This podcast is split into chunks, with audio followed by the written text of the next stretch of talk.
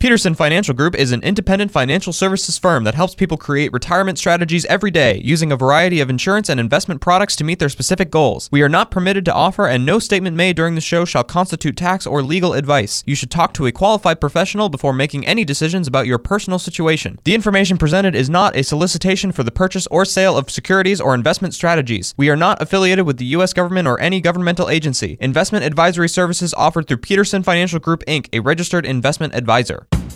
This is the Retirement Ready Podcast with President and Founder Eric Peterson of Peterson Financial Group, Iowa's retirement specialists with an office in West Des Moines. It's time to make sure that you're retirement ready. All right, my friends, so let's talk a little bit about Dave Ramsey. It's estimated that Dave reaches more than 17 million people each week with his radio show, podcast, YouTube videos, so on and so forth. He's got himself quite a little empire. So if somebody's listening to their show, there's probably a pretty good chance they've been exposed to Dave as well. So we're going to give you some of his core beliefs, Eric, and that he stated many times on the program, and just basically just want to hear your take on it. You agree, disagree? Uh, I think it's a little bit more complicated sometimes than it goes into. You know, whatever the case might be, because there's there's some differences obviously in what Dave is saying a lot of times, especially any really any of these major talking heads, they're not necessarily carrying the same um, I guess designations, I suppose. Okay, yeah, might be a good way of looking at that, mm-hmm. right? So right. let's talk a little bit about that. I'm just going to give you a couple things. Again, you just tell me what you think and, and what you see in your many years of doing retirement planning, because uh, you have obviously a, a, little bit different, you know, skill set, or I suppose if you want to look at it that way. So credit cards, that's his big thing, right? You should never use credit cards, cut them up, throw them away. Just never, never, never, never. Right, and we take this with a grain of salt because you have to remember that that who he is really preaching to are people, in my opinion that are starting out that have really no background or um, foundation of any type of uh, retirement savings or money management at all. Young families, okay? I think, is one of his big demographics. Yeah. Right, and he does teach Financial Peace University, which is taught at a lot of um, churches and things like that, which mm-hmm. is a mm-hmm. great outreach program. So, you know, the thing I think a lot of people end up assuming is that everyone is just like them. Okay. The people that uh, we attract, the people that come into our offices are already great savers. They already know what to do. They know not to spend everything that they make. They know not to, you know, to use credit cards wisely and pay them off each month and right. not rack up and carry large balances because of the types of interest rates, that kind of stuff. So, but they say, well, Dave Ramsey says, like, well, he's not talking to you. He's talking to somebody that wants to be you. Right. Okay. Oh, that's a good point. So, that's a good way of looking at that. Yeah. Yeah. So the thing about using credit cards is, yeah, a credit card is a it's a tool. Okay, like any tool, a hammer, a screwdriver. You know, they can do it. They can do what they're supposed to do if you use them correctly. But you can right. hit yourself in the head hand with a hammer; it's going to hurt. Like incorrectly, right? yes, they can wield damage. Right. Yeah, you can stab yourself in the eye with a screwdriver. So use incorrectly. And so what he's talking about is if you're carrying balances on those credit cards, yes, don't use them. Pay cash for everything. But if you're able enough to where you use a credit card because you want to one touchless now, right? That's a big thing, and not, having to transact with cash. Mm-hmm. But maybe you're acquiring miles, or uh, there's some other benefit, reward benefit. I have a friend of mine that uh, uses Cabela's for everything because he uses the Cabela's rewards. He's he's a big hunter, so he buys ammo with all of his reward points, which is kind of cool. Oh, okay. So yeah. the thing is, if you're using them wisely, using them smartly, okay. So that I I kind of disagree with him because most of the people that we work with have their financial house kind of in order. But if you don't have financial house in order, yeah, then listen to him. So remember that, that who he's preaching to are people that don't really haven't saved much or are trying to get in a better financial position. Those that are in a good financial position, some of what he's saying is not really applicable. Yeah, and knowing yourself is half the battle when it comes to credit cards too. If you know they're dangerous for you, then be smart, you know. And that's the challenge like with anything in life, you know, something that you know you can indulge too much in be careful when it comes to that. And you got to remember for some of these types of shows as well, generalities, you know, some universal truths. You know, you're talking to a very wide audience. We do the same thing, but the difference, I think, a little bit sometimes is that we're offering the chance for you to come in and sit down and talk specifically about your unique situation and go through that with, you know, Eric, you and the team. So the thing there's a little bit different sometimes. So we still talk about generalities, but we also, you know, remind folks, hey, if you want to learn more or see how it's going to affect you specifically, that's why you come in. And that's not what you get sometimes with these larger shows. Sometimes there's good nuggets in there, but sometimes you got to keep it with a grain of salt. Uh, okay, whole life insurance is a ripoff. You should have term insurance or be at the point where you need no life insurance at all. That's another kind of uh, uh, tenement, I suppose, of his uh, his talkings. Yeah, he's not big on, on whole life insurance just because he thinks that you should do term and invest the difference. He's always, you know, pay the least amount for everything and then everything else, you know, sock away in investments. Right. And when you're first starting out, term insurance is something that you need, but you kind of you don't want to just castigate one type of tool just because you don't personally like it because it may make sense for some people. Now, whole life insurance is a, an accumulation type of a product. It can build cash value in it, which can give you some options later on down the road. Does accumulate on a tax deferred basis and pulled outright, it could be tax free. So people that are at the you know higher spectrums of income that are running out of places to accumulate wealth on a tax favored basis, like they're maxing out their qualified plans, maxing out IRAs, you know, this is another avenue they can use. So again, it's for most people they, that he's talking to. They don't have a whole lot of money, so instead of putting a lot of money in expensive insurance, buy the cheaper one, which is going to help the family, which I agree with. But just castigate a type of a plan just because you don't you don't like it. Because for some people, it works really, really well. I have both. I have a lot of term insurance, but I also have some cash value insurances that I'm building up some cash in there that I could use potentially down the road tax free. And if I don't need it, guess what?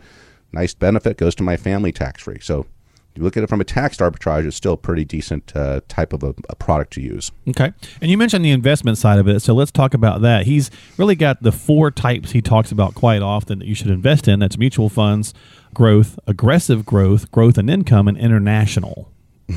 yeah, um, and he and he talks about those. You know, just go and get a mutual fund and you know buy a no load fund and put it in there. By the way, something to remember too. He's not a licensed in the security world. Right. Okay. Kind of. Yeah, he's I mentioned a, that a little earlier. Yep. He's a financial commentator. Right. So this is a, this is not financial advice at all. He's saying, yeah, go growth, growth, growth, growth, growth.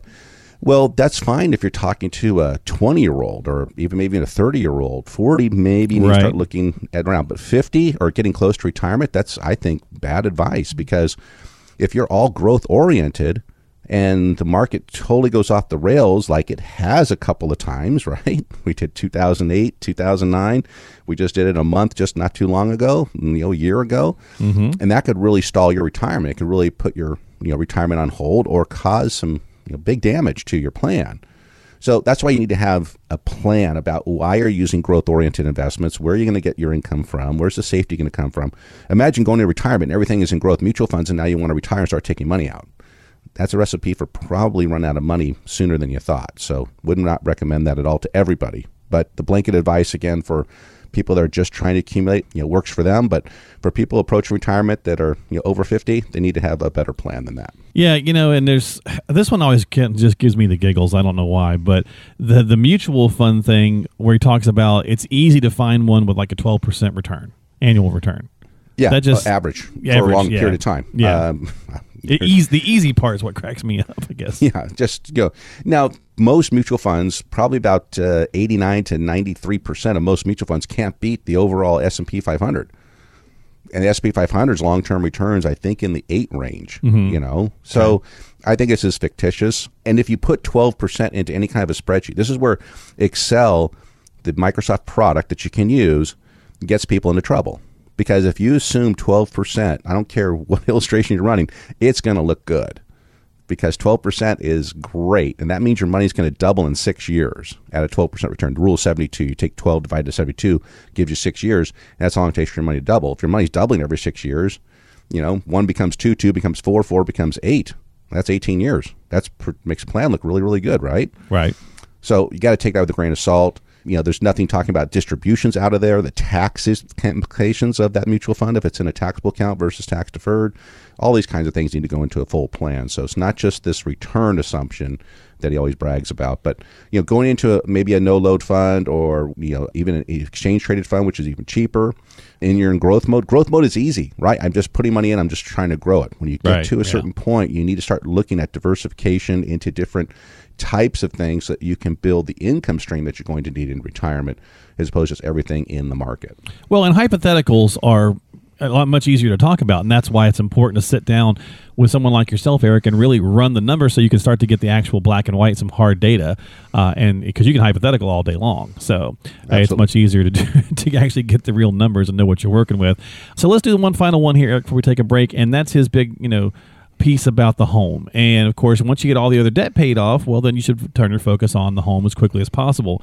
This one seems like pretty good universal advice like, overall. If you could be debt free, it's it's better if you can be debt free. Sure, right? Because right. when you have debt, that means that you're paying money to somebody else that you could keep or even reinvest. So if you have your debt paid off and you have your house paid off, and that money you would be committing towards those things, you can commit towards your side of the balance sheet, which is always great advice.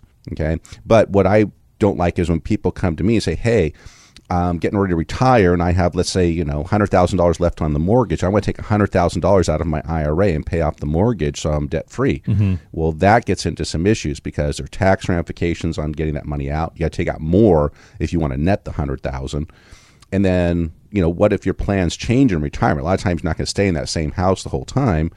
And usually your mortgage is something that's fixed. You have to in a fixed rate mortgage, it's set. So it's going to seem even cheaper down the road it's just, and if you can handle it from an income standpoint, it might not be the best use of your money to pull it out, put into house, because the only way you get it back out of the house is to sell that house or borrow against it. So just going through a plan, see if it works in your plan. And this is the discussions that we have with people when they come in for this retirement readiness review.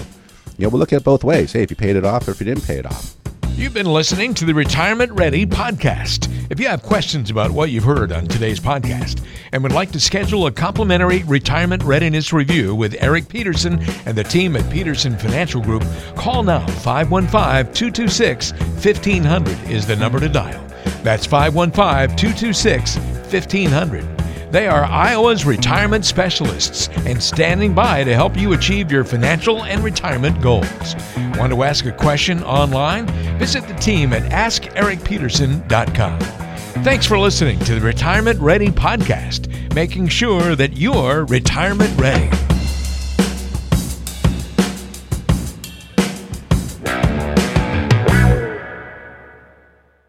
Did you know that Eric Peterson also has a radio show?